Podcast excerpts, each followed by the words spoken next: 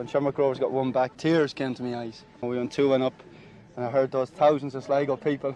I was proud, and we went out and won. Best town in the world, best town in the world, best town in the world. More drama here. Chilani. North. Elding. 3 2. They'll be looking for Stenson's head away at the far post. And over it comes Elliott. Stenson! 1 1. It's brilliant, brilliant, brilliant, brilliant. Here comes Quigley.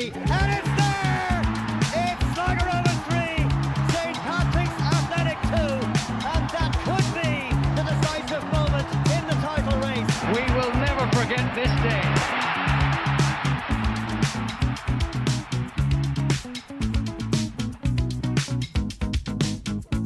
It's episode 26 of the Bit O' Red Supporters Trust podcast. Thanks a million for uh, joining us, and um, a special thanks to everyone who listened to the episode last week. Um, we had um, we had great listenership figures last week, uh, so uh, great. Um, many thanks to everybody who listens every week. It's uh, it's great to know you're there. So episode 26, we're sponsored by uh, the White Hag Brewing Company out of Ballymote, and we're very grateful for their support. Uh, and we'll be giving away three cases of uh, beer across this podcast to three lucky winners. And um, thanks to everyone who retweeted uh, the two promotional tweets that we uh, had put together in an effort to win the, the case of the beer. And two of those cases this week are sponsored by Barry Creed, who's also on board as a sponsor. That's Barry Creed, Solicitors, Sligo and Dublin. So um, huge news this week um, with the master plan. Um, we've got Shamrock Rovers um, away on Monday. Before that, we play Longford. Uh, we'll have a quick chat about um, the way things finished up with Waterford, I guess, over the duration of, of last week. Um, but it's the usual crew. It's uh, Magoo. How are things? The bad Conor and yourself? I'm very good. Um, we're under pressure for time here. Uh, Magoo's got to kind of get down to the showgrounds and take care of a bit of business. So, um, uh, Gerry, how are you? Yeah, good, Conor. Thanks. And uh, is with us as well. How are things, Dunner? All good, Conor. All good. Um, okay, so we'll have a quick chat about the master plan that came out today. Uh, Gerry, you're probably closest to this. Um, got, got, got great, great coverage across national media, didn't it? Yeah, it was uh, picked up really well by the the, the, the likes of RTE and um, you know uh, all the, the major papers and, and sites were on it. So um, yeah, I think everybody's glad to see a bit of good news coming from Irish football for a change. Yeah, and it's been received pretty well across. Um, we were saying before we hit record, um, I was looking for a couple of begrudgers across Twitter and things like that. But for the most part, and even um, Liam or Shamrock Rovers fan, who we speak to later on, is pretty uh, impressed by by the plans. It's, but it's been received across the board fairly well, isn't it?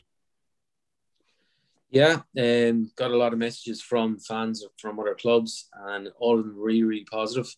Um, and all glad to see that. Uh, you know, that's that we're, we're we're I suppose look, it's we're being proactive rather than being reactive. And uh, I know the, the interview with Dinky kind of um, he said that we're we're a very good club in, in that regard. And I think um, what this does, look, you make your own luck in football, and I think the way that the club is progressing, that the you know you need a certain amount of luck, but I think by putting plans and and master plans and and coming through and things like that, lessens the reliance on luck and makes us more of a formidable club um, going forward. So I think, as Tommy said, look, it's going to copper fasten the club for the next 50 to 60 years, if not probably 100, and embeds us even further into the community. Gerry. Um, yeah, go on, Shaun. Sorry, Gary. Gerry, just to touch on there with the um, with Tommy and the board, you've been involved now with Rovers for a long time and closer than a lot of us in, in regards to being chatting to board members and stuff. How progressive are the lads in there now? I know you're on board with them as well, but how how do you see them? And like you know, what we've seen in the past, where things have been kind of squandered, everything seems to be going in the right direction now. What's what's changed? Um, I don't think a lot of things have changed really. Um, I think it's kind of. Uh, I think it's really even been building from say maybe from the building of the the the Trace from the the Treacy Avenue stand, like that was um, a lot of foresight and a lot of vision was put into building that stand at a time when it was actually probably economically harder to do mm-hmm. than what I think going forward. Um, so I think it's gone back a long way. Um, And I think over the years that because the club has been run as well as it has, that people have um, a lot of trust and a lot of faith. And any club can put out a master plan, but you know, will do people actually believe? Uh, but I think people believe in this master plan. I think people believe that this will come to fruition, and I know for hundred percent facts that this will come to fruition. It's just a matter of time. It might be done in stages, it might be done in all in one go. I would imagine it would be stages. And there's a huge amount of work that's gone into it over the last probably 14 months. A lot of stuff that, you know, has gone on behind the scenes, Trojan work, um, and just getting all the kind of ducks in a row. Um, because at the end of the day, we're not the type of club, or Rovers aren't the type of club that will push this sort of master plan out there and not see it through. And I think with the likes of Tommy as well, you know, um, and and the rest of the board, they've got a they've got a really good reputation. They're not going to tarnish it by not seeing it through. So yeah. it, will it'll definitely happen. Well, Gerry, what do you think is the most important aspect, or what what's the the priority out of? Um, there's obviously the redevelopment of the showgrounds. There's the academy development that it looks like will probably happen on a greenfield site somewhere, and I suppose there's the community aspect of it. What's the you know, from the development of the kind of west side of the town, Boy area, what do you think is the priority out of those? Or maybe you've got some other idea that's that's important uh, within the master plan. But what do you think is the most important area of it? Well, I think the three areas that you touched on, um, the academy, the stadium, and the community aspect. For me personally, the community aspect will be the, the most important. Um, that you know, look, the west side of town is is growing. Um, probably it's probably the, the biggest growth in terms of the County Sligo at the moment, um, and it's you know it's got a huge population, which which is pretty much under resourced in terms of facilities when you consider the size of it, and also that it's in my opinion that it's kind of annexed from from the main parts of the town with like a what a six lane highway that separates us. So you've got a lot of a lot of young families, you've got a lot of elderly people that need um, services within in the area, and perhaps you know, with this development, you you could have maybe like a doctor's surgery, uh, a dentist, um, uh, a pharmacy, all those sort of things that we need within our community, and I think that would be a huge benefit for for the local area, and it gives it a focal point and like kind of like a village type feel. Um, then just with the academy, I know the academy is actually coming on. There's a lot of talks going on about that, uh, about sites and things like that, and um, that's looking really, really positive at the moment. And again, that just brings the wider community uh, from Sligo, Leitrim, Mayo, South Donegal, you know, people that when they're bringing their kids to the academy and things like that, there's actually a proper home and and and system in place. So, yeah, and obviously the stadium itself speaks for itself, doesn't it? Yeah, um, Magoo, what what's your possibly in the showgrounds more than, than any of us. What uh, is the most exciting part of the master plan as far as you're concerned? Um, well, like I know Gerry's big into community stuff. For me, it, it has to be the academy as well. I would because a club like ours who doesn't have the the the, the owner with all with all the money, the, the Yanks or the Arabs or whatever you want to call it coming in. So I, I think the the academy is fundamental for the club to survive. I think going forward because that's what we all want is they're your assets, yeah. producing good players and sell them on. That's that's that's how we're going to make money going forward and stay. Like once we do this, once the club gets this, we have to be at the top end of the Premier League every year. That's that's what has that's this ambition has to be the same on the pitch going forward as this is shown to be off the pitch, and that's forevermore. You can't you can't have all this and a big academy of somewhere else and be languishing around the first division. So yeah. it has to be. So we have to find a way to be sustainable moving forward every year, and that's the only assets we have is the, the grounds, which is never going to be sold, and young fellas coming through the academy. So yeah. that for me is the most important bit. The master plan is available from the Sligo Rovers website. You can download all 50 odd pages of it, and um, it'll give you all the details and all the breakdown of the projected figures and some great uh, visuals and graphics and projections of what the stadium's going to look like and uh, on all that. So um, if you're interested, have a look at it. It is it's great reading. And there's great um, coverage in the Champion today. Uh, Jessica Farry does uh, between six and eight. I can't remember exactly. Um, back-to-back pages on on the master plan. So if you haven't got the champion, uh, get that. Magoo's under uh, pressure to get out of here, so we need to push things on. Um, so we uh, we need to give away the three crates of White Hag that we said we would, and um, so we have 69 uh, retweets of the promotional tweets for uh, last week's episode. So I'm going to ask for a number of each of you, and then I'm going to work my way uh, through the retweets, and um, going to put them into a spreadsheet here. So I'm going to work my way through the retweets and announce the winners after our chat with Brian Dorrian. But give me, Shaun, give me a number between one and 69. You're you're muted. you can't change. You can't, you can't change your mind now. Give us the same number you said. Number three. number three. Magoo, give us a number. Um, I better go the other end of the, the list. So, um, one and sixty-nine, uh, sixty-four. 64. And Gerry, final number. 29. 29. Okay.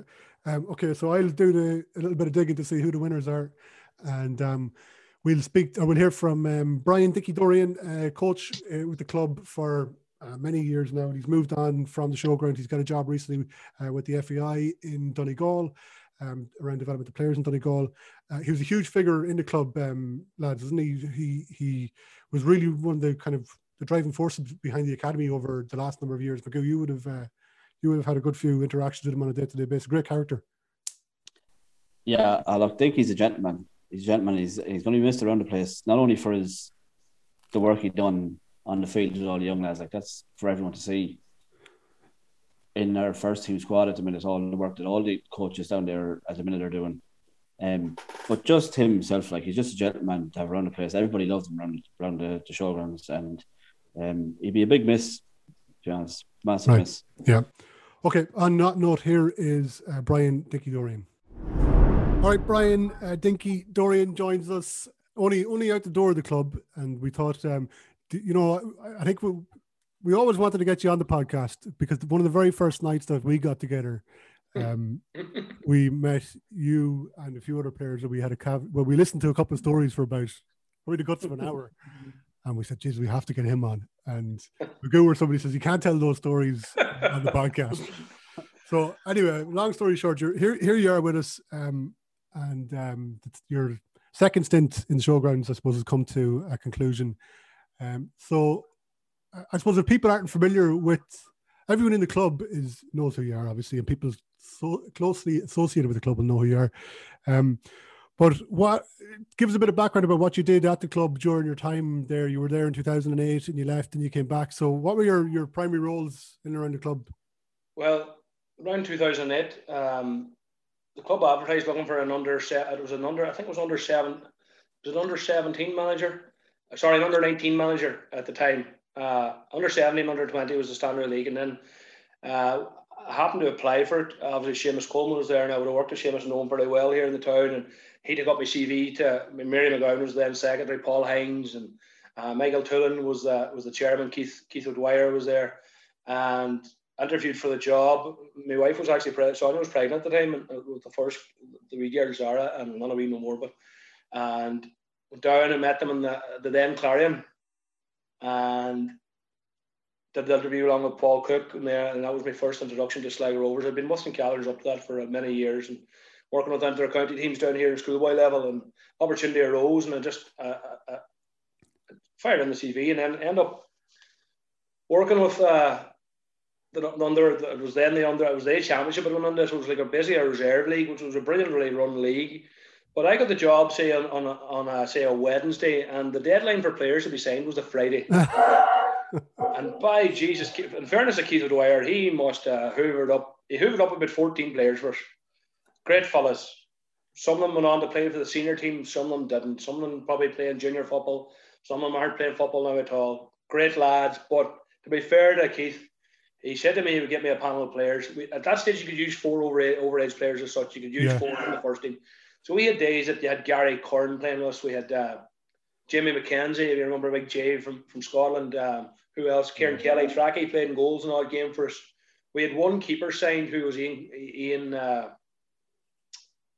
uh, and Ian was in goals, and then we had who else? We Christopher Kelly came in, you know, and these Does boys he- that got there. We had a couple of boys in around the first team. Oshin Mannion made his debut a few years previous to him came in. Ross McLaughlin was up and coming player at the time and really, really good footballer. And had a mix of players. You know, we we got we got bit in a good few games. So Obviously, was your was your role uh, youth development or to to like in this early stage was your was the role generally about the development of younger players uh, to get them into the first team squad? Was that the Well, that that was that was basically you know that was basically it. But the, then going from that, then the word came out that the league was going to launch an under uh, an under twenty league at the time. So that meant we had to get younger players, and so Steve Finney was helping me. That was back then. We had a relatively good side, you know, at under twenty level. You know, a couple of couple of boys there, you like the likes of Connor Griffin, Theo. Actually, Theo was signed. Theo was a top scorer in one of the seasons. There's one for you now. Um, Played up front. Who else did we in, in that under twenty team? Off the top of me, Ross McLaughlin, Aaron Murn. Uh, who's the goalkeeper at the time? Out off the top of my head, we had Ki- uh, not Kizzy, Kizzy Kelly. Um, we had, a, we, had a, we, had a, we had a good few, and a good mix of players. Or a couple of players from Donegal, and obviously we had a couple of Mayo boys, and and I was kind of ha- that that stage when when I was offered the job. Paul Cook rang to say, "Would you come in tomorrow morning to meet the squad? You know, the senior squad." That was to me like Jesus Christ. I don't know where. What, what am I going to expect here? Like, drove up the next day, all excited, and the buzz was there, and then and I couldn't even pronounce my name. Couldn't pronounce my name don't, don't, don't, ah, fuck, fuck it, lad. Fuck it. I kept saying that. He says, Bry, I'll call you Bry. Bry, will do. I said, no problem. Obviously, you got, you got to know the nickname then, and that was it. But you know, and that was the first, the first, my first thing of the of the of Sligo was he called all the players and he couldn't introduce my name. He didn't know me second name. He couldn't pronounce it, obviously. And then Jerry Carr was there and great fella Jerry, and he said it out. And then the first man to come to me was a player called Alan Alan Moore. Oh yeah. Who's all the while Yeah. Alan Moore played in the Premier League, played in Middlesbrough, played with Burnley, played for Ireland. I don't watch him. This boy came up and he shook my hand. He said, "Anything you need, uh, don't be afraid to ask me. You're welcome to the club." And I was there and kind of a wee bit in awe of this player who I had watched playing for Ireland, now playing for Sligo, the ultimate professional in regard to how he looked after himself. And I was just, oh my god, this is I've hit the jackpot here. Like I'm in the big time with Sligo. Obviously, went on then that year, and the first year we qualified for Europe, and I'll, I'll not forget the scenes after that game. Um, we played Bray in the last game of the season, and we won it. And I would say, would say there about, I would say half you lunatics were in the pitch, along with maybe a thousand other bucks going absolutely mental. And that was my first indication of what this club meant to the to you guys, Yeah. to the to the locals. I've often inherited because there would be a kind of relationship from my own family with Sligo from my grandfather back in the, the 30s and 40s. who had been big friends with Tommy Oates and uh, the Dykeses, and obviously Shannon Fallon would have been a, a constant. He would have called at my grandfather's house and we'd come home from Glasgow, you know, and the two of them would have played played together for. My grandfather went to Sligo and played in the summer cups for Sligo Town, Sligo Town, no, Sligo Celtic, Sligo something. Back in the day, what was it back in the day? Sligo Town or Sligo Celtic or something? Was it? Before Sligo Celtic. Sligo Celtic was it? I think so. Um, so that you know, and that uh, we often heard um, you get around town the people, and then obviously Decky Boyle played with Sligo. Yeah. Was um, you know, and me and him were born in the one street down in the town there, and it's funny how things turn around. I walk out the door and he walks in, Yeah. you know, and it's great. He, he played in the club that time and and, and, and won the won the uh, obviously the treble with first division in the League Cup and the, and the cup, you know, so it's great. Yeah. Um, and progressed then himself, obviously. Yeah. Um, so, um, you know, in your in your uh, younger years, in your heyday, let's say, was it was St. Catherine's the the primary football focus for you um, in around Killy- Killybegs?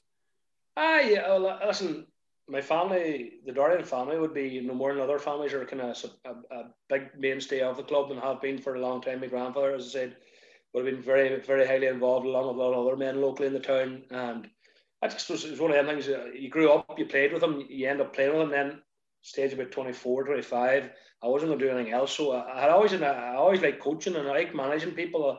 I always thought that was a strong part of my personality was I could could work with people, and that's what me thinking. Other people would say I'm an awful, you know what, but um, you know, and that was it was. It I worked with of young younger teams, and I came through the whole whole scenario.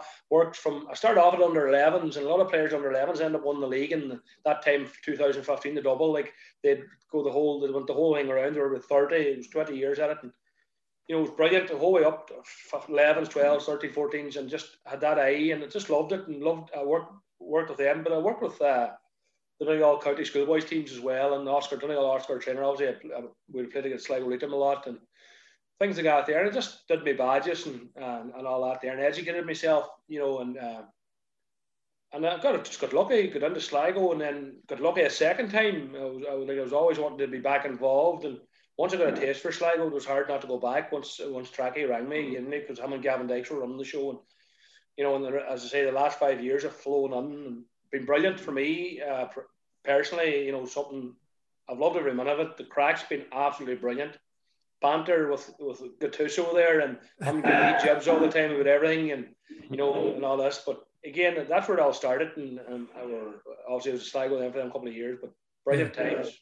So, um, the um, obviously the the academy are churning out uh, players of a particularly high standard at the moment, um, and I think it's fair to say that a lot of people have, you know, given you credit over the last number of weeks since you've left. Um, the quality of the coaching that you deliver, but um, I know you won't, you won't want to praise your, yourself. You're shaking your head here, but um, um, do you think that the, the, the, quality of player that's coming out of the academy at the moment is down to um, the level and the quality of coaching that's been delivered at the club, are have they just hit a, a lucky kind of seam as well? Has there just been a, a good quality of player that's that's uh, come about locally in recent in recent years? Well, the way I to answer the first part of your question, I'm just a part of a, a big wheel.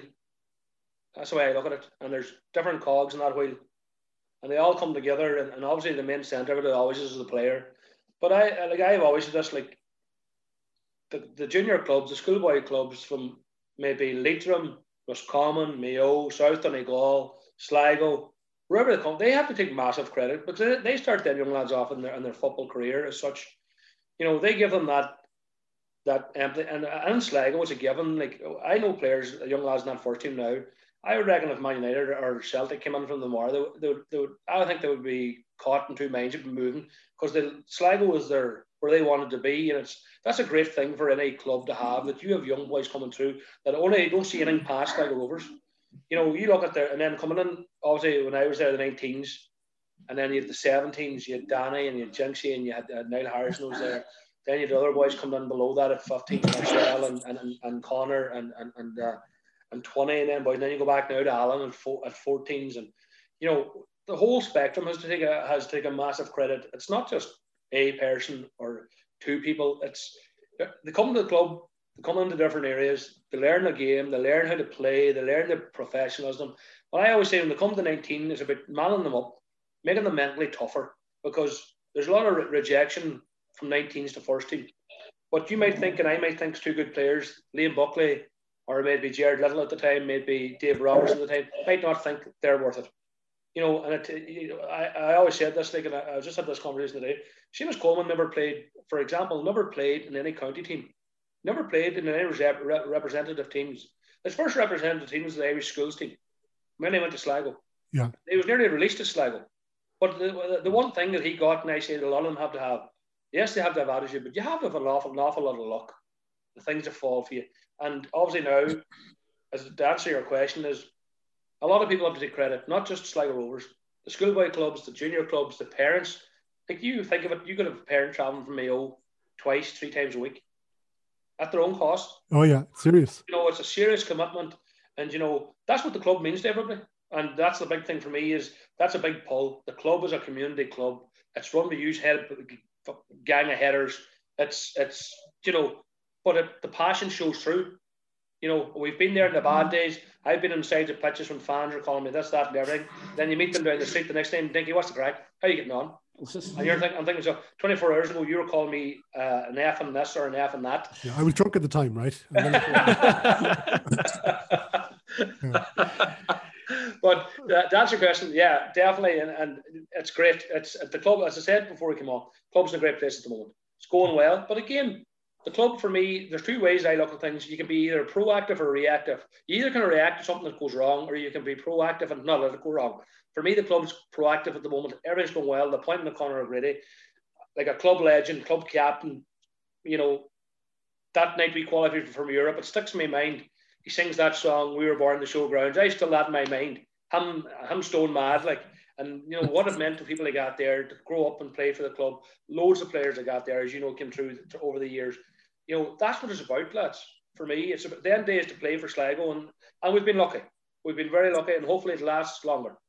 Dinky, is there any players that you've seen coming up through that didn't make it, and as you say, there's a lot of luck involved. But are you really, really surprised that they didn't make the transition into the first team and create a career for themselves in the League of Ireland?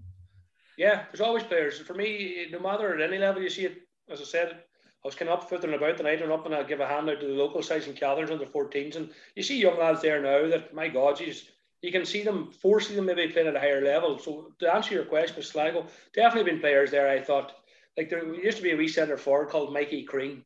Oh yeah, deadly wee player, boys. Um, just unfortunate, unlucky at the time, whatever it might happen. Another player like you know Christopher Kelly, technically so gifted. Steve Feeney, one of the most gifted players you'll ever get, wrecked with injuries. I'm just throwing a couple of names. Them boys won't thank me for that, but you know the boys that got there. Ross, Ross, Ross McLaughlin was a fantastic player. Yeah. The pedigree he had, like, didn't happen, didn't work out. Later years there now, we have boys that came and played with us and then moved on to UCD. Uh, the likes of the Paul Doyles, the Jacks, Liam Kerrigan's ripping it up. Liam Kerrigan's ripping up the first division again this year.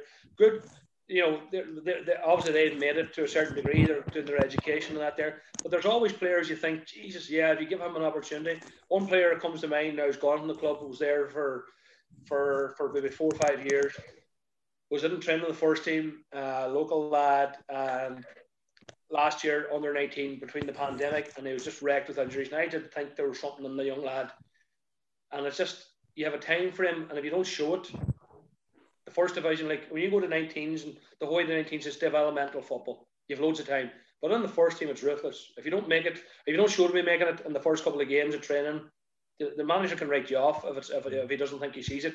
And again, it's down to opinions big one's opinions, what you think and what the lads think, and I think might be six different things, do you know. Um, but there's definitely players that come through the youth that didn't make it, and you're thinking to yourself, well, maybe, you know, but it didn't happen at the time. And it's yeah. sad. Listen, that's life. It's a game we're in. It's it's a job we're in. You have to break players' hearts as well by letting them out. And the hardest one of them is the, the boy that supports the club. See, the boy supports the club. Yeah. That's the hardest thing in the world. So, uh, so how do you how do you instill that um, um, that sense of um, I can't remember the word that you used, but for the under 19s, that uh, sense of resilience and like, how, how do you, how, as a coach, to um, you know, 17 year olds, 18 year olds, where it's a fine line between you know cutting a fella down and uh, how do you how do you go about that? Years ago, when I started out coaching, I was like one of them headbangers in the line, going absolutely nuts and roaring at referees and calling players like Magoo there when he was wearing shin guards up to his up to his up to his up to his neck at the stage and kicking lumps. I, you know, over the course of time you learn, and I have to say this, you know, when you when I worked with Paul Cook, it was the biggest. Paul Cook would be going mad, right? And I always tell a story. Like we came in one time, I think it was against Pats, and we were one and three now. Like like Pearsy knotted one on, and the boys were buzzing at half time, and Cookie just lets fly you know, and the stance. I know that accent, and that cuts through you like a knife, boys. What the f- do you think? You think you've made it? Do you think you've made it? And I'm roaring at them. You're this and you're that. But what he was doing, he wasn't actually giving out them. He was getting them up for the second half. That they didn't drop their standards.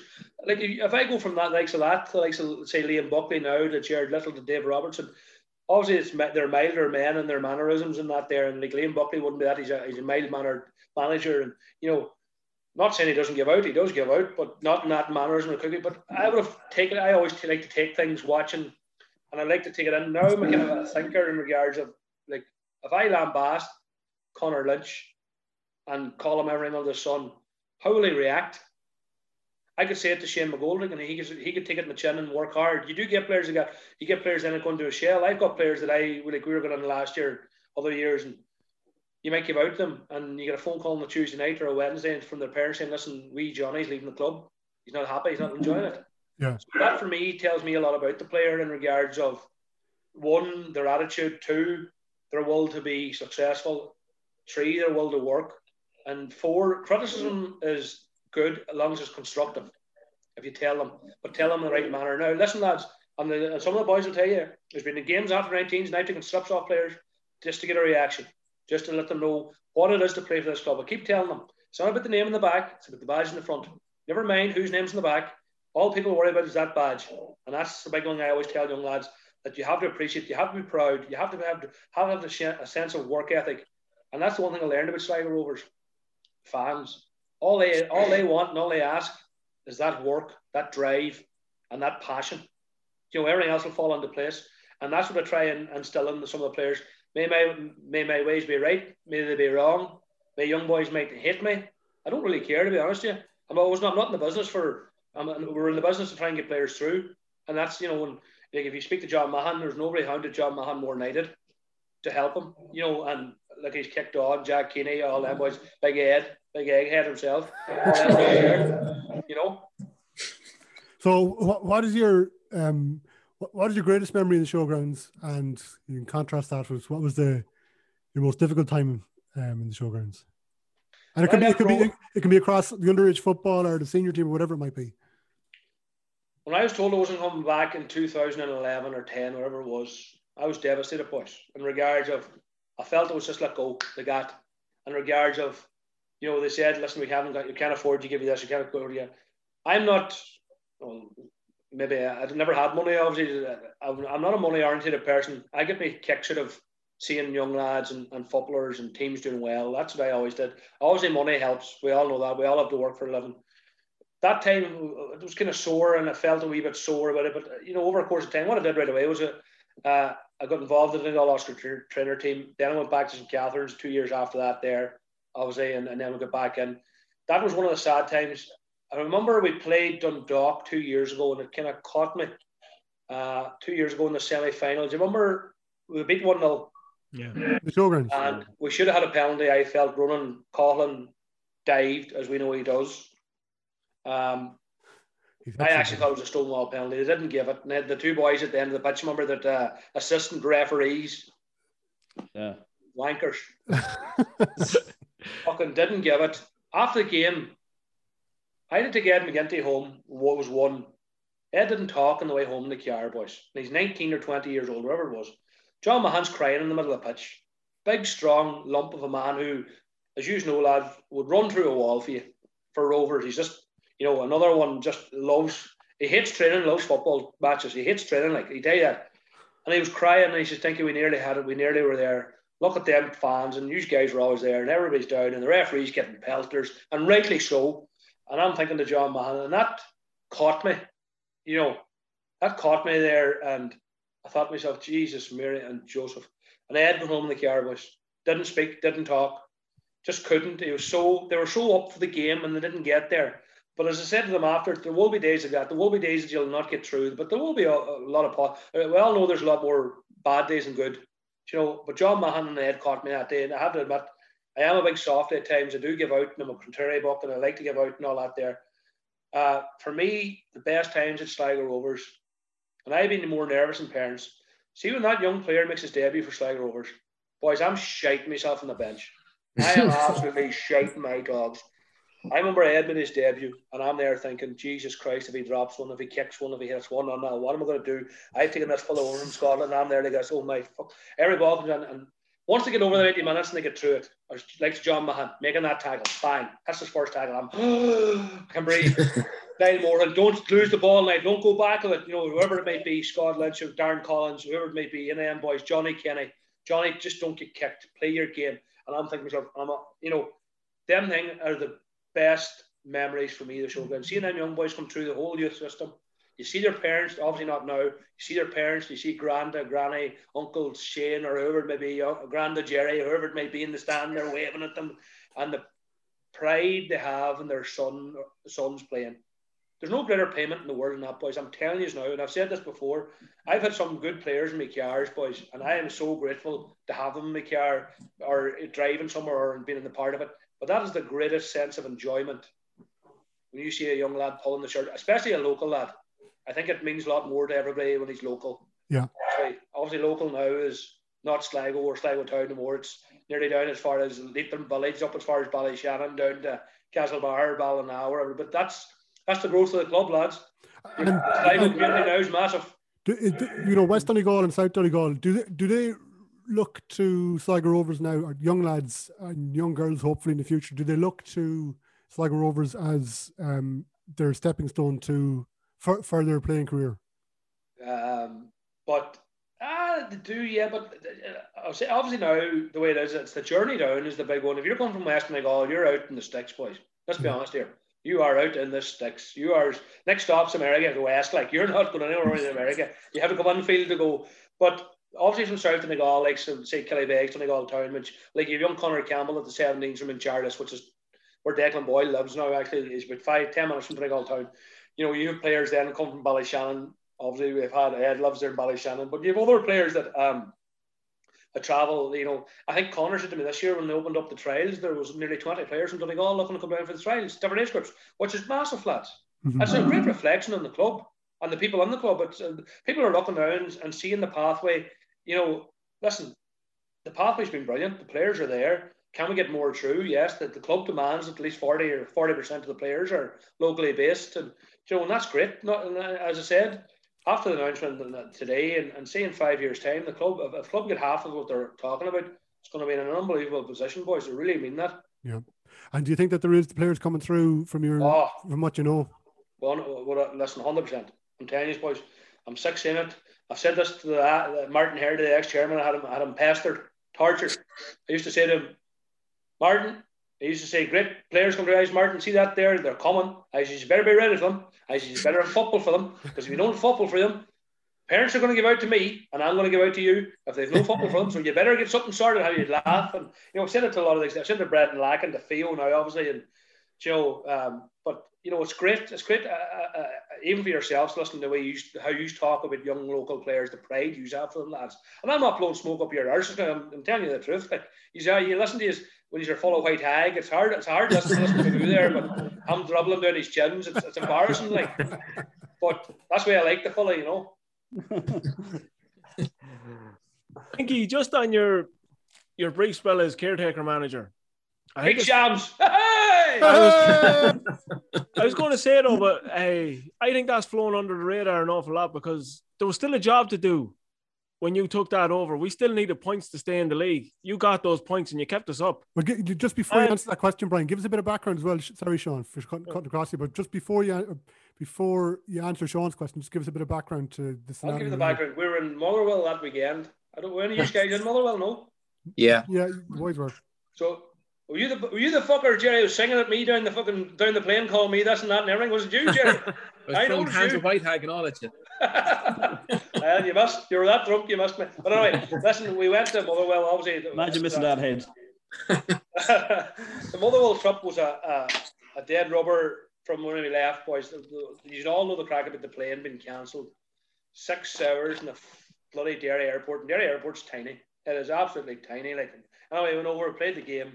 I'm not making excuses for players or anything like that. There, we got beat. Um, obviously there was going to be we're we're out that we're out the following Friday down in Dundalk. Uh, word was traveling around. Gerard was called in on the Monday, I think, was Sunday or the Monday. Gerard called, rang us the staff to come down. Gerard Lyttle. Gerard Lyttle, aye, Gerard Lyttle, to come down that there was a decision being made. Um, he was meeting with the board, and obviously the board made a decision that they had to go in a different direction. It was very sad. Like I, it's sad, lads, and any man. I know you mightn't agree, or you do agree, or I, don't really care if you agree with me or not. But I feel it's very sad when anybody loses a job, regardless. I don't think anybody goes into the job not to be successful.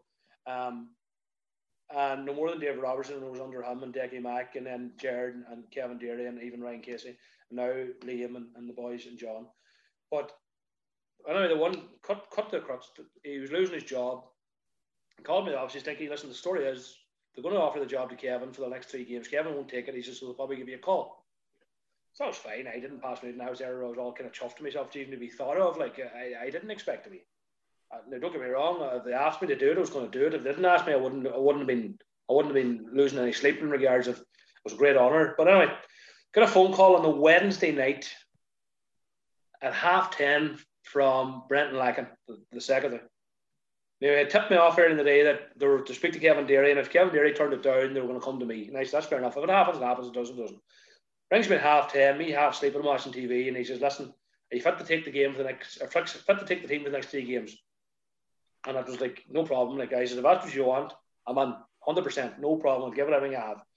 And he says, "John, appoint a few, but uh, you will we speak to the boys?" I said, "Listen, I'll speak to Danny O'Leary at the time. Uh, Leo was there. Uh, obviously, Kevin Deery left. Uh, so spoke to them there. Spoke to Raf. Raf was looking to see. Raf was hand on the 19s. Um, so anyway, came the next morning, David Rowe was there, met the players, went through it. Listen, Gerard had to leave. We made a decision. Dinky's taking the team next couple of games. So we were out in the pitch on the Thursday. We were travelling to Dundalk. Now remember the boys, Dundalk needed a draw to win the league. Oriel Park was packed to capacity. Absolutely packed to capacity. And as you know, when you're going to win a league, there's no better place than in the stands. The crack's good. Stephen Kenny's there. The team Dundalk had not a shadow on what they have now. So we went down. We were we were Paddy McLean was carrying a bad knee injury, the ligament damage in his knee. Dave Cawley was struggling with a knee injury. We had I can't remember who else. Niall Morahan had to play left back because Regan was injured. We had about four or five boys out injured, starters. Ed was in goals. Made the decision to throw Ed in the goals. Ed had played one or two games before. So Mitchell Beanie was here at the time, so I threw Ed in anyway. We're going grand. I think we go 1 0 down. And does Ed save a penalty? Mm-hmm. I think he does, yeah. Again, I think he's, I don't know if you know this stat. I think out of six penalties against Holborn, he scored four or saved four. Yeah. Might Yeah. be wrong on that. But that was that there. Listen, we're going down. We had no time to prepare. We went out the best we could. TV cameras, they're shoving their faces. Dundalk are won the league. Come back in. Go into the dressing room, lads. And I have, I have, we have at least four young fellas bawling their eyes out crying because they got hammered beat Dundalk. That told me everything I needed to know about the young. That's how much meant. Anyway, back on off off Saturday and Sunday, play Bohs on the Monday.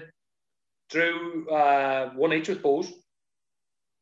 Um, we're one on one nil. Uh, I can't remember. Was it Mikey? Was it? I can't remember. Was it Mikey? I can't remember who scored. Anyway, they, they equalised me. Drew one each. Their season was over anyway. So that led us into the, the clash of the Shams and Sligo Rovers. And I always knew how much passion there was between you guys and them, and all Shamrock Rovers Rovers, and you know he could get absolutely knifed in the street. um, we come down, uh, make a decision to play a couple of young fellas, go out. John Mahon scores a bullet header. We won the game 2 0. And over to the pub, because you fuckers were in the pub drinking pints after. I don't know if you remember it. And Joe Keaney was there. He's Jack's Jack's Uncle. Uncle. Yeah. right?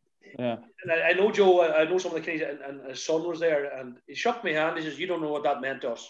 I'm thinking like, I want to give him football, like, and I'm delighted. He says, "No, you don't know what that means to us, Sligo people, Mm. beating them." I'm there, like thinking, and we got it, and it was good. And I actually stayed up that night and got full. We went to Mooney's and we went into town, and, and it was great crack, and people people coming to speak to me that I didn't even know, didn't even know who the fuck they were. Um, and obviously you boys were in Mooney's that time, and Yeah. no, that was the crux of it. Obviously, Liam was coming in. We knew Liam was coming, and we knew after the Bohs game, I think the decision was He made. was he was in he was there for the Bulls game, wasn't he? He was in Dundalk as well. Him and Dave were in the stand. And listen, lads, that was some baptism of fire. You were buggered if, if, you, if we went out and played against Dundalk, they were going to take us apart. And we sat in, they moved Yeah. us out and took us apart. It was just a, but it was a great lesson for the young lads. I'll give them that. Like, and they learn so much from themselves.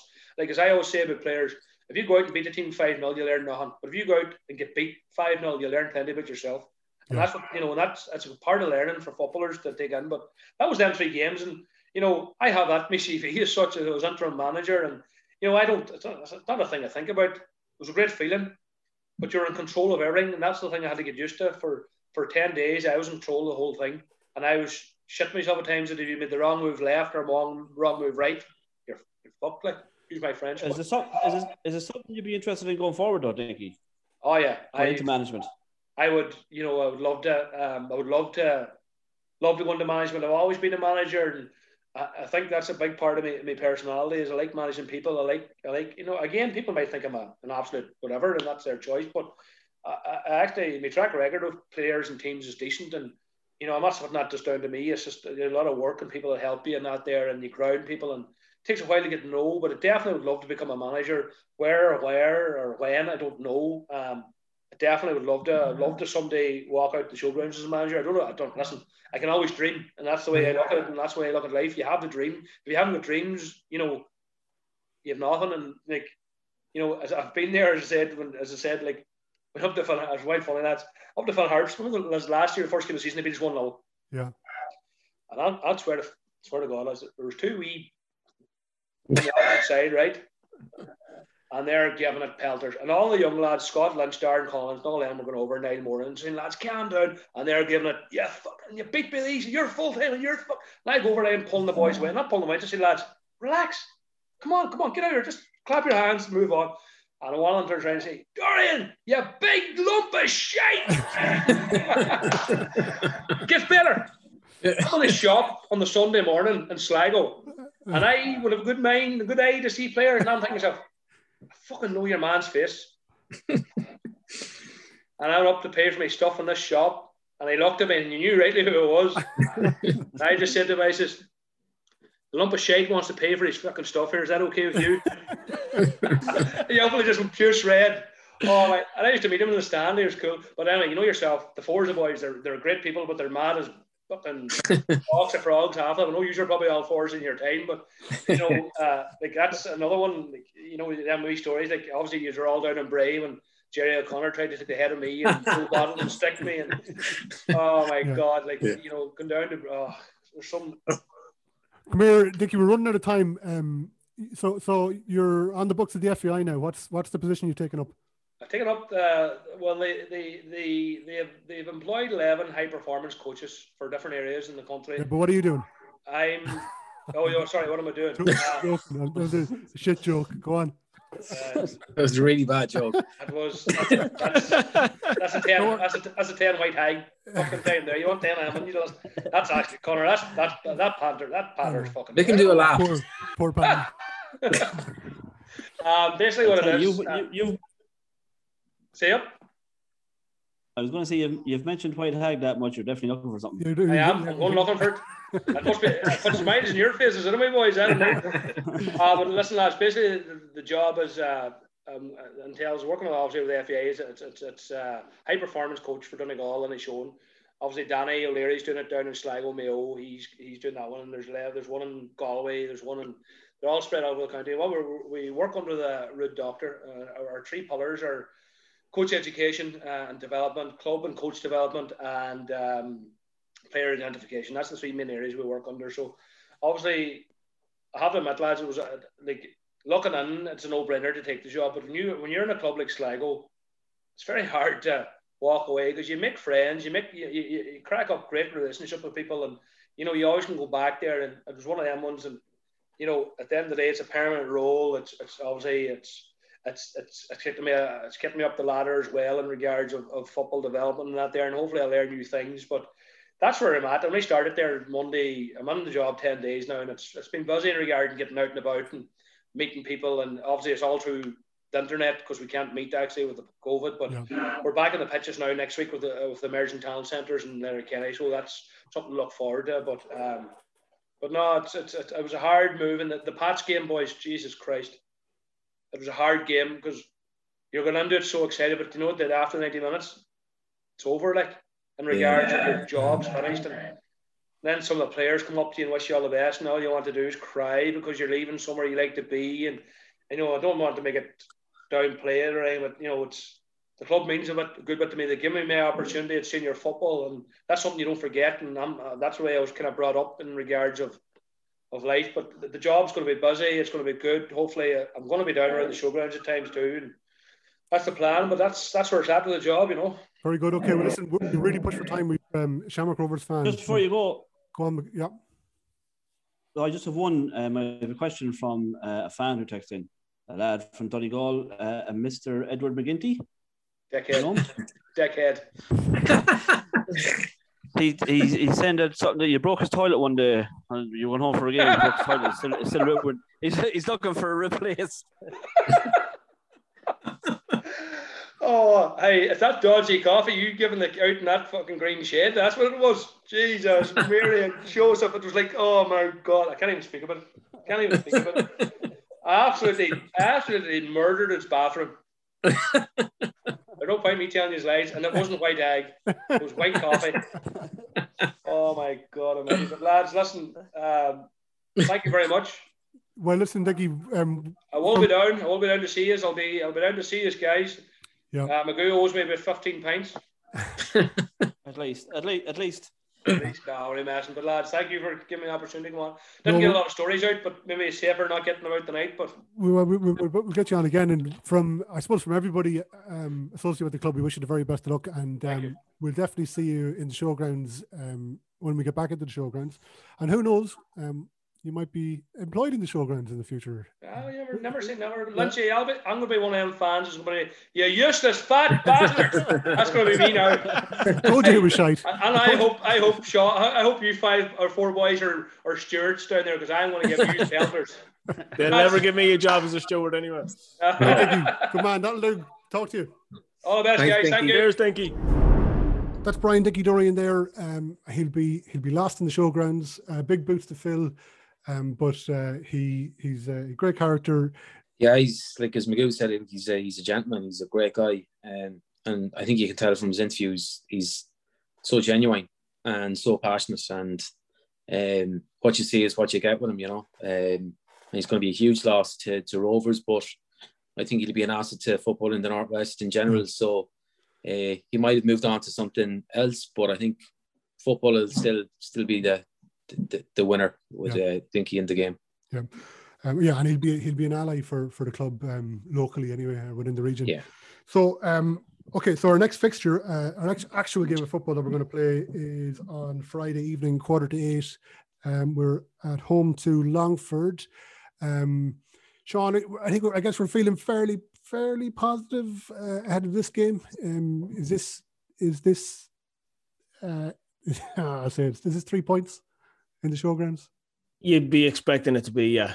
Yeah. I think we got a wee bit of a shocker from Longford at the very start of the season. And I think we were kind of saying, you know, they're going to cause a few upsets, but I think you can see over the last few fixtures that it's not really happening. They're not up, they're not up to the standard, I don't think. They've dropped off a good bit. But um I think we should be deal we should be dealing with them. If we have any intent about ourselves anyway, we should be winning these type of home games. You know, I think we've seen the issues we had with them in Longford with the smaller pitch and it being tighter and everything else, but that won't be obviously an issue in the showgrounds. I think we'll find more, a lot more space and we can open them up a wee bit more. And I think we have the we have the arsenal to hurt them. Uh, Gerry, am I right in saying that um, that Buckley served his um, suspension for the walkover against Waterford? Is, it, is that the case for Gary Buckley? Yeah, um, as far as I know, it's been announced by the FAI that he, he has served suspension for the Waterford game.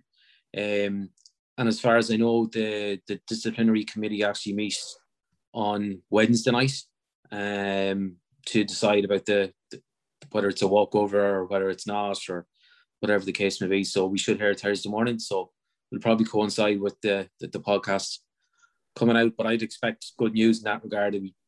Pretty pretty confident about that. Yeah, well, that would be that'll be a serious result um, because um, I guess we don't want to see against any team, whether it's Shamrock Rovers or Longford or whoever it might be. We don't want to see much disruption to certainly to the back two. Never mind the back four. I'd imagine at this stage, Gerry. Yeah, it's uh, it's our what we're we've built our our success so far this season on um, having that solid back four with with Ed in behind.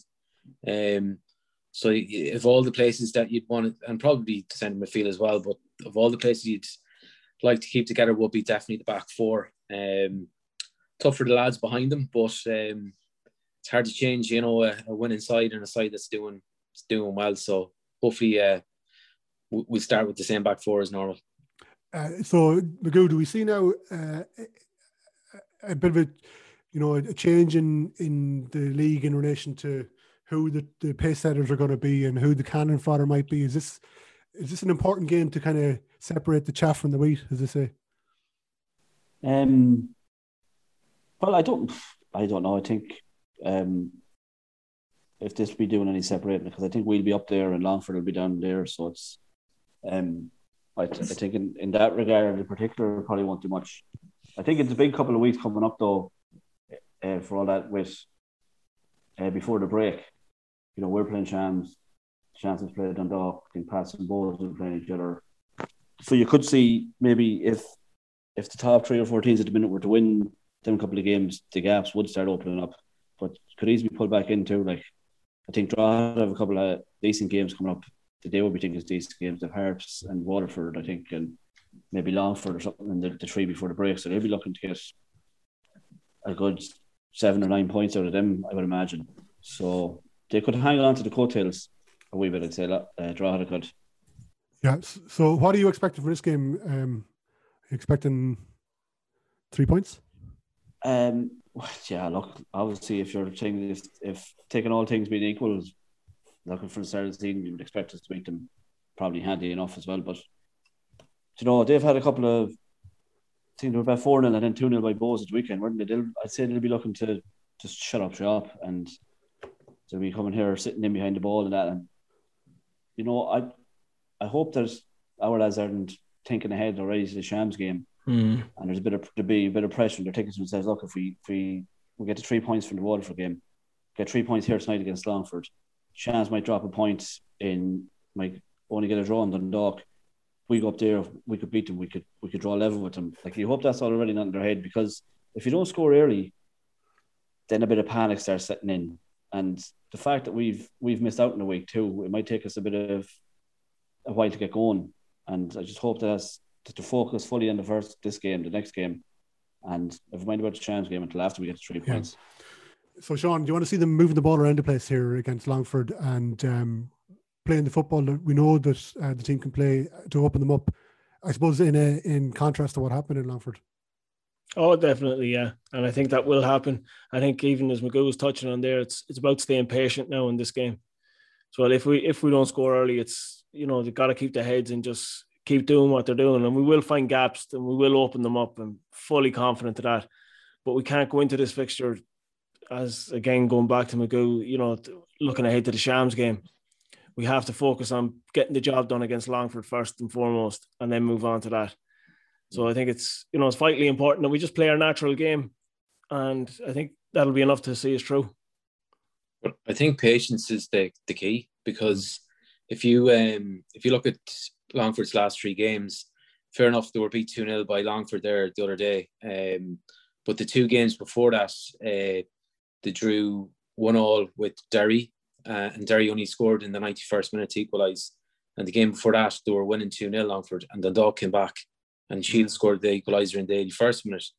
So like we, we said at the start of the, the season there, Longford start seemed to start quite well but fade.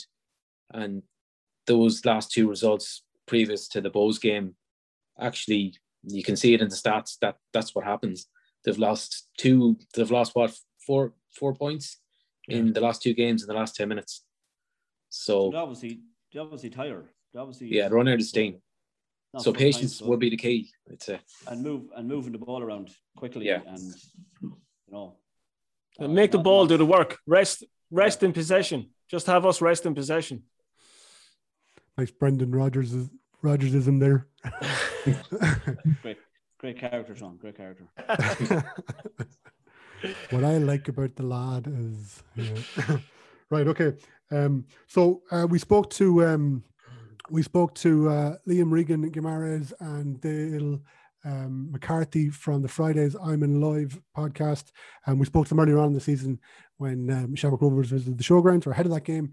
And um, we uh, spoke to them again this evening to get, um, well, just to drop in and to see how they're getting on with their podcast and to get uh, Liam's take on the game on Monday night in Tallaght, uh, Rovers v, v Shams or Shams v Rovers, as I should say. So uh, here's what the lads had to say. Okay, so um, we're joined by Dale McCarthy and uh, Liam Regan Guimarães from the Friday I'm in Live podcast, which has been a huge success. We've had the lads on before. Uh, Liam is a uh, dyed in the wool Shamrock Rovers fan, and uh, Dale uh, is is trying to find his League of Ireland club. And I, I'd imagine you know most of our listeners, I think, listen fairly regularly, so they'll be familiar with the podcast. Um, but in in ten seconds, Dale, um, give us an overview of the the concept behind the podcast. The concept of the podcast is that um, I'm a massive football fan. I've moved to Ireland from uh, North London, um, massive Arsenal fan, and I'm trying to find a club to love, to go and see every week, and and to, to be a big fan of. Yeah. So, like the podcast, I don't know how many episodes have you banged out at this stage. Uh, eight, So Um, it's the ninth one we're recording later on tonight. And um, um, so you know, from I've listened to a good few of them, not all of them now, but I've listened to a good few of them, and um, they it's an overview of what happened in the league, I suppose, and it's pretty extensive because you're covering first division football. I mean, every, every team is on the is on the table, isn't it? First division, Premier Division. Every team is on the table. For the first time last week, though, we, we ruled two out. I- All right, I okay. So um, in episode eight, uh, I just I, I we we waved bye bye to Cabin Cabinteely in UCD.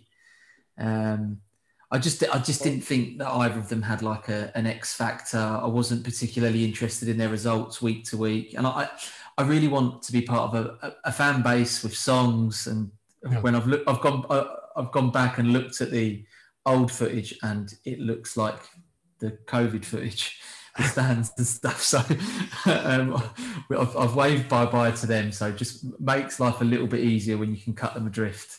So, um, can you give me? Uh, sorry, go on, Sean. No, I was going to just say saying you support school kids isn't a good look at the best of times anyway. Not for us anyway. Um, no, we, we yeah we, we we a couple of them had to go. I don't think we're going to do that every week where we're going to rule teams out every week. But I just it happened kind of mid podcast, mid recording, where I was like, actually, I've had enough uh, of of pretending that um, I care about these teams. So we've moved on. So, um, well, the other thing, the other question I thought about today is, you know, where's the end point here? Obviously, the end point is a selection of a team, but is it at the end of the season? Um, you know, is there going to be this, you know, season two, the sequel? You know, how, how is this going to play out? I, I, I've said kind of for a long time now, I don't think I'm going to know which direction to, to go until I've been to games. And actually, one of the things we spoke about, and we are treating it like an experiment. So, you know, like your science teacher used to say, you've got to have a fair test. Um, I want to go to a derby and a regular season kind of match against someone else to get a feel and a flavour for what the club's like and, and maybe even home and away. So it, it might it might take some time. Um, I, I think we'd, we'll definitely be looking to do it next season. Try and try and have that figured out by next season. Right. Okay. But um, yeah, I've, I've got to get into grounds really, hear the song, smell the pyro, taste the hot dogs, that kind of thing. Yeah. Well, and you know, we look forward to having you up in Sligo. We're we um, yeah, we we look forward to uh, giving you a taste of the showgrounds and um, pints across the road and stuff like that. Do you know? So my brothers are, are are now watching uh, League of Ireland in, in kind of in, in, in, in solidarity and support to start with, and uh, one of them saying that Sligo's the, the one he wants to go to the most. So I might have a few people on tour when we do the Sligo game next season because he's really keen to get up to showgrounds and, and see what the situation is. Or the Knows merrier. stuff. Knows his stuff, Yeah. that. Uh, Liam, you can go home in your bus and whatever you do. Whatever you do. so, so Liam, in fairness to Liam, like as part of this exercise, you've been you've been very diplomatic, and I think you're you're allowing Dale to explore the league as much as he can remotely and through Watch LOI and the various media channels. So, um, do, do you get any sense, Liam, of which way Dale is swaying? Yeah, I, I like Dale asked fans last or listeners last week to um to guess his top four. So I, I gave it a little guess myself, but Dale told me I was way off. So um only one of the four that I guessed was right. So I have no clue as much as people listening. Like, What and what was your guess for the top four for his top four? um I guessed Rovers, Pats, Bray, and Sligo. Ooh, so there we go. I- Sligo's in play there, guys. So And and, and so Dale, you're confirming it's- you're leaning towards one of those. Is that right? Um, yeah, one of the four. Actually, it was two. You got two right there. Two of the All four are the ones that I'm kind of leaning towards. But you know, we're going to explore it in our own our own kind of podcast this week.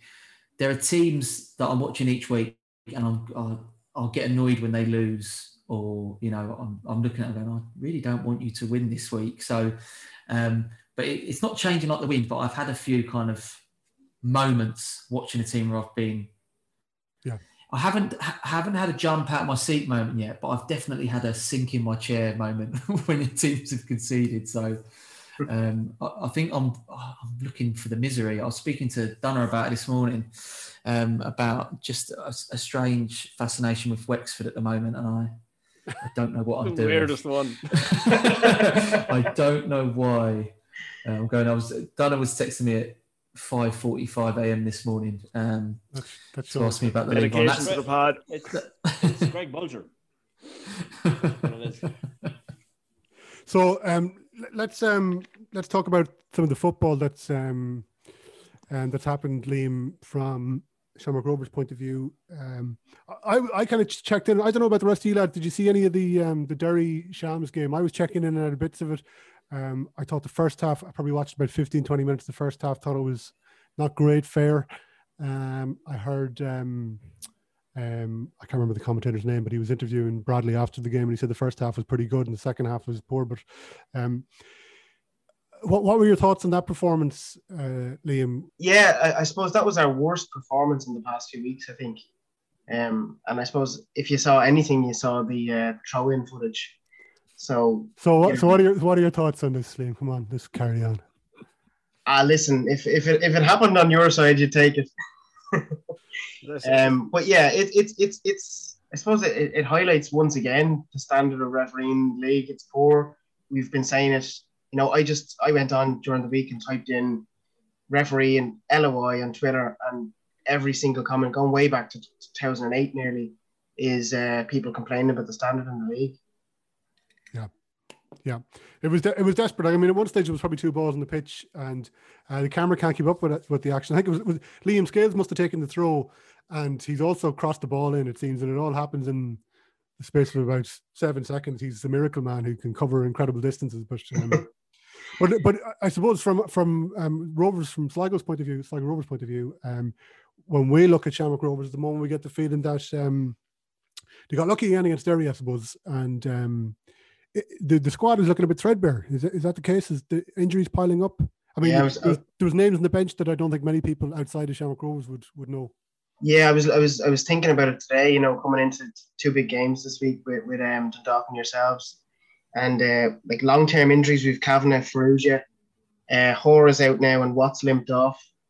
Um, McCann hasn't featured in the past two games. Um, you know, and as you said, a lot of the names on the bench are academy products that most people outside of Rovers fans wouldn't have heard of. So it's a massive two games. And Dale asked me today, would I two, take two points um, to keep the unbeaten run going? Um, I'd probably take four points. Um, I don't think Friday will be too much of a challenge, but I think yourselves uh, will give us more of a challenge than Dundalk. The question I asked Liam was, would you take three points or two points? Would you rather keep the unbeaten run and take two points, or beat one of these teams and lose to one of them? And he said, "You said two points, didn't you?" I did. I did say the two points. Yeah. Mm.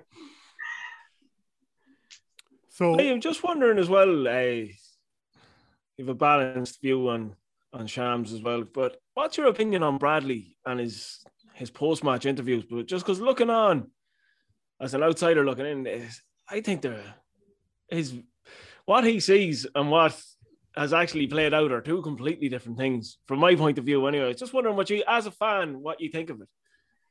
Yeah, like I love Bradley's interviews because it- it comes across that, you know, regardless of what narrative the, the interviewer is trying to create, Bradley just sticks to the fact that, you know, we've played well, we're winning, we're top of the league, and so be it. And, you know, whatever the manager says out into the public is what them players are hearing him say. So, hmm.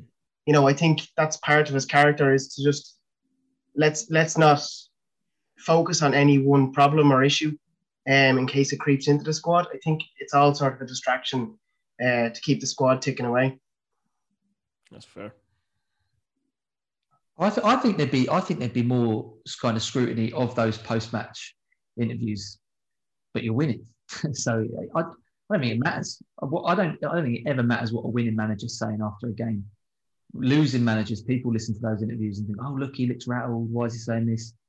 You know, I'm I'm I'm surprised anyone would be talking about what Bradley's saying because they're they're winning games. You know, they they look like they're going to keep winning all season. So just keep at it.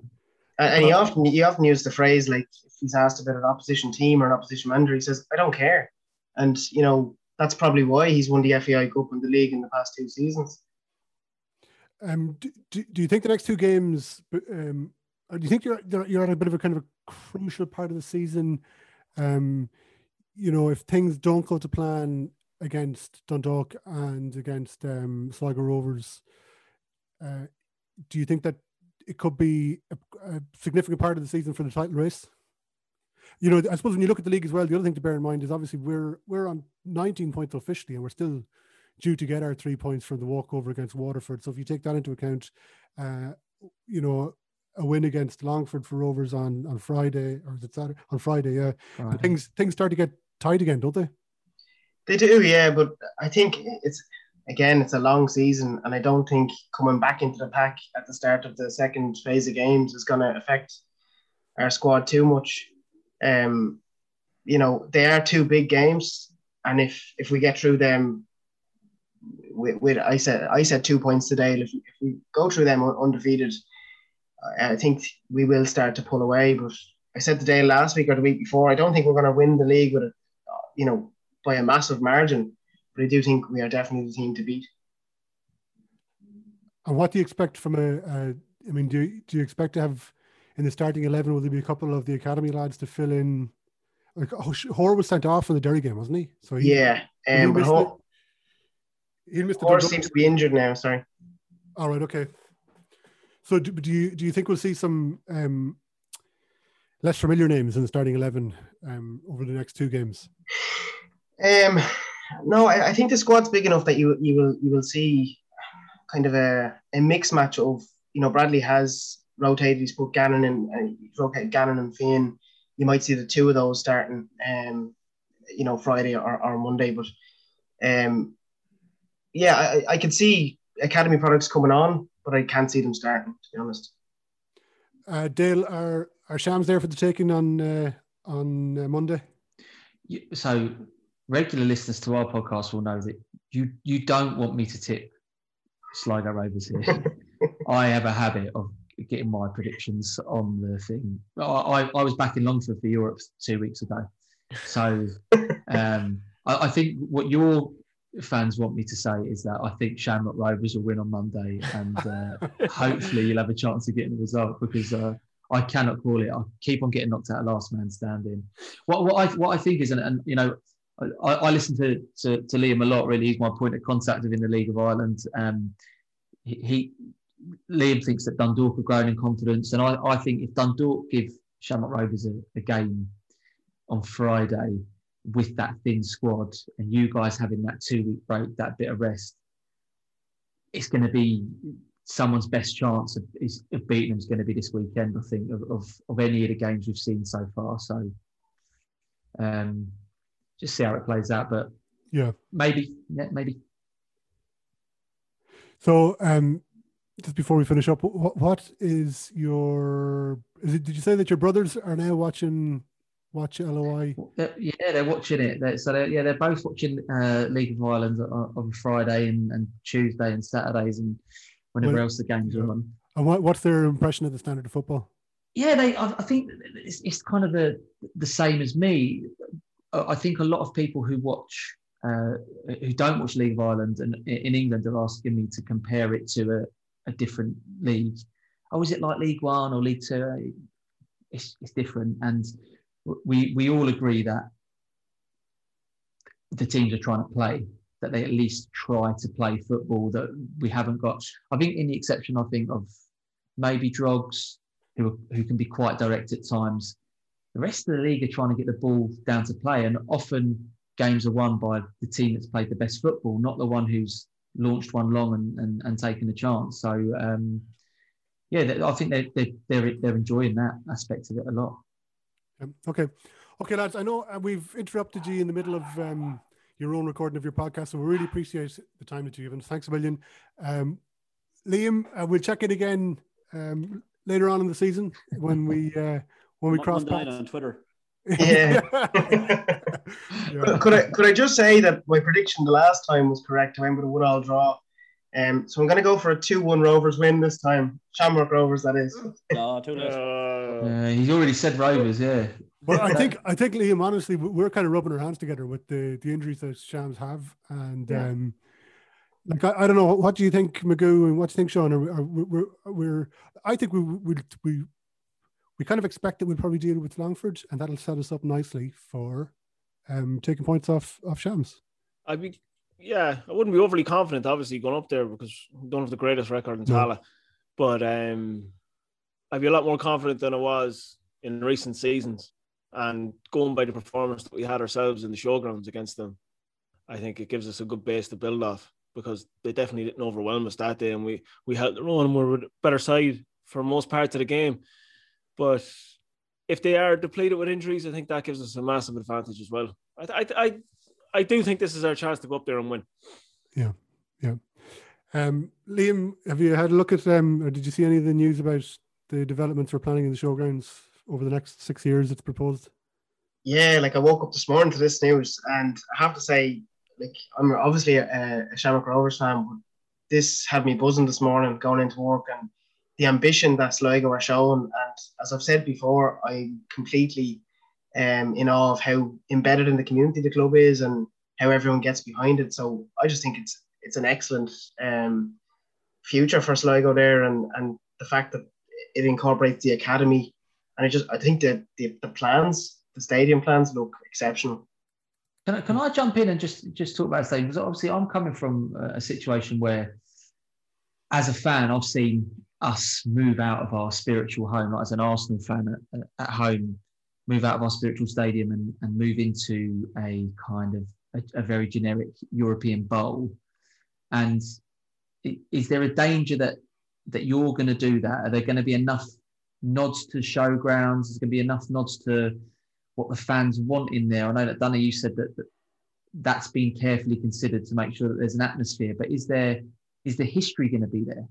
Well, I think the, the most important thing to point out is that th- this is this is a redevelopment of the showground, so it is Yeah. our home.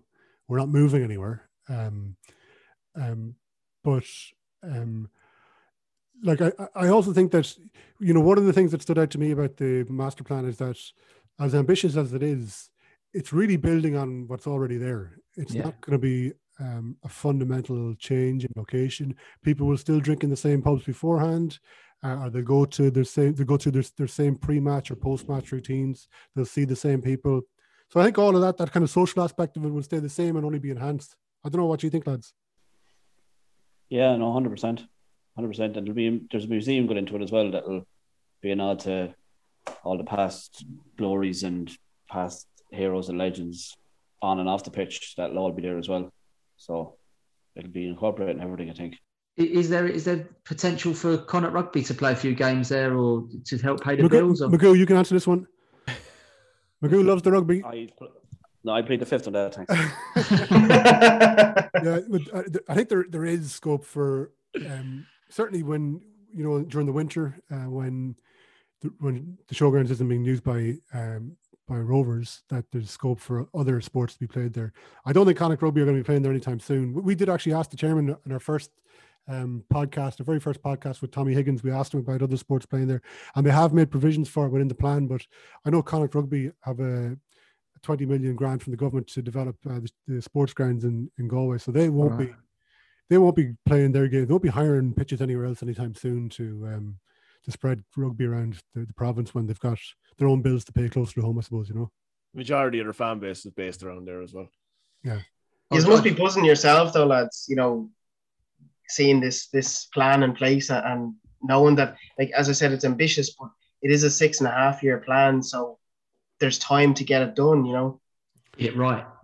Yeah, I think I think the thing the other the other thing that I feel um, positive about is the people that we have, the people around the club that we have Mm. um, of influence, um, who can obviously they're, they're going about this in a very professional manner. They've got people on board now who are uh, exploring all potential um, funding streams and people who make applications to these streams on a professional basis and all that kind of stuff. There, it's not kind of fly by night. Josh, we'll apply for that grant, we'll apply for this grant. It's done in a very methodical manner, and we do have people of uh, influence and uh, experience. Not not so much influence, but of experience around the club. Whether it's the likes of Tommy Higgins, who's a hugely experienced business person in his own right, um, and, and other people in the periphery of the club who you know, I don't want to say are well connected, but they know the crack, like, and they know um, what's achievable, how to go about it, and how to get this kind of stuff done. And I think that's that's um, that's quite promising as well. You know.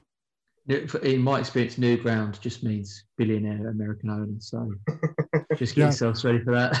Yeah, yeah, yeah. Um, well, yeah. I mean, Far from it, an hour guys.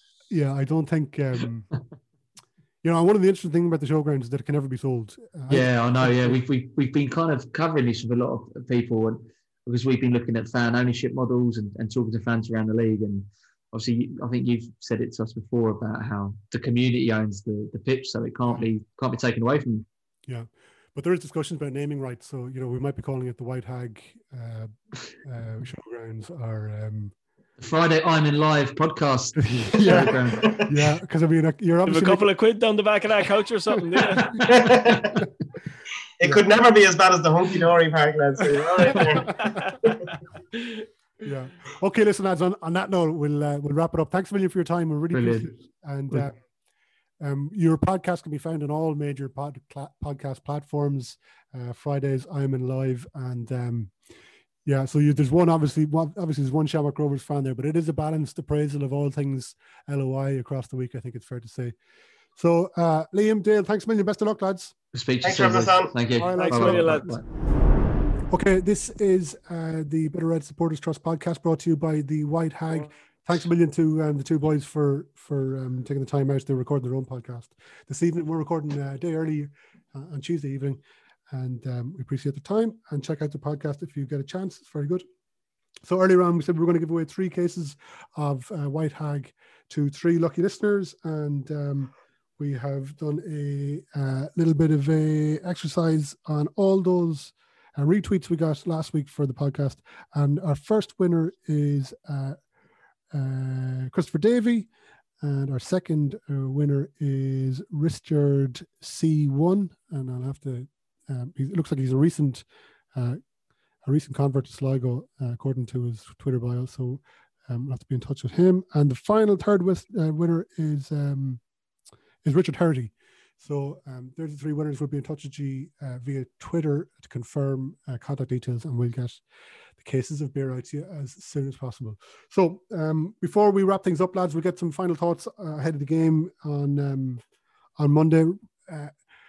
I thought um, I thought Liam was a bit bullish there now, Gerry. Um, considering the situation that Shams find themselves in, yeah, they're still top, undefeated. I thought they were very lucky against Derry, but uh, I would say they're down to the bare bones at this stage. Yeah, um, they seem to have a few injuries, all right. And Sean Hoare been sent off. I think it was in it was late in the game, the 83rd minute. So he's going to be. I presume he'll miss the game. He'll probably be back for our game, actually. I think he will be back for our game, wouldn't Yeah. he? He'd, Yeah. he'd probably miss. Um, Liam, Liam, Liam says he's injured. oh, that's Oh, right. okay, Yeah, yeah, okay. he did. Well, he, look, we've he- heard that before too. Yeah, true. He did hobble off. He hobbled off and he got a second yellow card against Derry. Um, but we'll see. Yeah, Yeah. Yeah. So automatically he'll he'll miss the next game, and then he could serve more than after that. But um, yeah, look, um, one thing about League of Ireland is uh, I never never really pa- paid too much attention as to who's doubtful or who's not going to make it because the team sheet normally defies that anyways. But um, yeah, look, the game against Derry, um, it was uh, was they were they were lucky to get a, obviously they were lucky to get the goal. Um, uh, you could call it something else uh, from the the referee's point of view. Um, I don't know how the hell the, the goal was allowed stand from where your man took the throw. It was just it was absolute disgrace to be honest with you. Um, and only Shams I think will get away with something like that. I think if that happened us, what's happened already this season, I think that'll be the tipping point. I think it just has to throw it, pack it all in, wouldn't you? Yeah. Um, that's you a, that's a yellow card for for most clubs. What But What's that, Magoo? I thought Shaun was saying if that happened to us, I was going to say that never happened for us. But I know I know what he was meaning now. Yeah. Yeah. Um, it's you know it wouldn't happen for anybody, on Shams. it, it's it's hard to really uh, get your head around it. Like the referee was in such a good position, just in, for that throw throwing, he was in a perfect position. Um, there was I'll tell you what, what happened. The referee, well, he was looking at where the throw should have been taken because that's where the ball went out. And next thing, he caught this being thrown. Scales went in. Sco- like he was in a different postcode. He wasn't even fucking fighting around the pitch. He was, and but I see the referee looked at it after Scales threw the threw it. Gaffney was straight in behind the defence. He was straight in the mm. goals. And the referee looked, and as Gerry said, only Shams get away with it. He looked and said, "Shit, if I bring this back now, there's going to be murder, and Bradley's going to go mad, and all this." And he let it go. Any other team that was blown back, one hundred percent, Yeah. that was taken back Yeah. as any other team. And as Yeah. Gerry said, yellow card for the boys who took the throw and ran in, hundred percent. You know, I think the, I think the camera angle was interesting because it follows the, the ball that was that they were bloody using, you know, and it comes back onto the pitch, and and then all of a sudden, you know, the game is going on. The, Thirty-five. the original ball makes its way back onto the pitch. Like Well, that's what I'm saying. There's two at Yeah. some stage. There has to be. We can't see for sure, but there's more than likely two balls on the pitch, and the referee has to be able to see both of them at the same time. Well, it's actually it's something that Scales is used taking in. He's used to his advantage is the the balls lying at the side because of COVID with no ball boys, so they're they're there to be used, I suppose, and he's just taking advantage of them being down that wee bit further. But it shouldn't be. It's it's basically you wouldn't get away with it on a Sunday morning. No, like, No. it's not. You get a can't- yellow you card. can't- You can't blame the Shams Fracking the for bollocks, yeah. Yeah. No, it's not. It's not even Sham's fault. Like they're right. You take it, and they, even as Liam says straight away to us when he came on, you would have taken it yourselves if you got away with it. hundred percent, you would. Yeah, you'd be laughing at. it. Yeah. Well, like, but nobody is like even seen on Facebook and things like that. Like nobody's actually blaming Shamrock Rovers. No. We're blaming the referee. Yeah. But we're saying at the same time too that only Shamrock Rovers to get away with it because you know you're like God, God, like God forbid you you go against them, but I'm not blaming them. No, but you're right in what you're saying. Hundred percent. Um, so, um, is there any any um, particular? Um, do we want to see uh, the likes of Walter Figueira? Um, uh, do we, want to see the, t- the top four in their not in their traditional setup, but in what we've come to expect with maybe Romeo on the nine, Figueira wide on the left, um, Gibson on the right, and Kenny in a ten. What what do you want to see up top here against um, against Shams? Um, no, keep Gibson in the ten, and I'd probably go back to. I'd play Kenny up top. Maybe I would try him this time. Um, give him another go at it. I know it didn't work too well at home, but that was also down to our own supply line to him. Um, it's, it's hard to know to be honest with you. You know, we Romeo's, the lot. Romeo's going to start that game. Oh, he's definitely going to start against Shams. Yeah. So you see, you put him out onto the left, are you?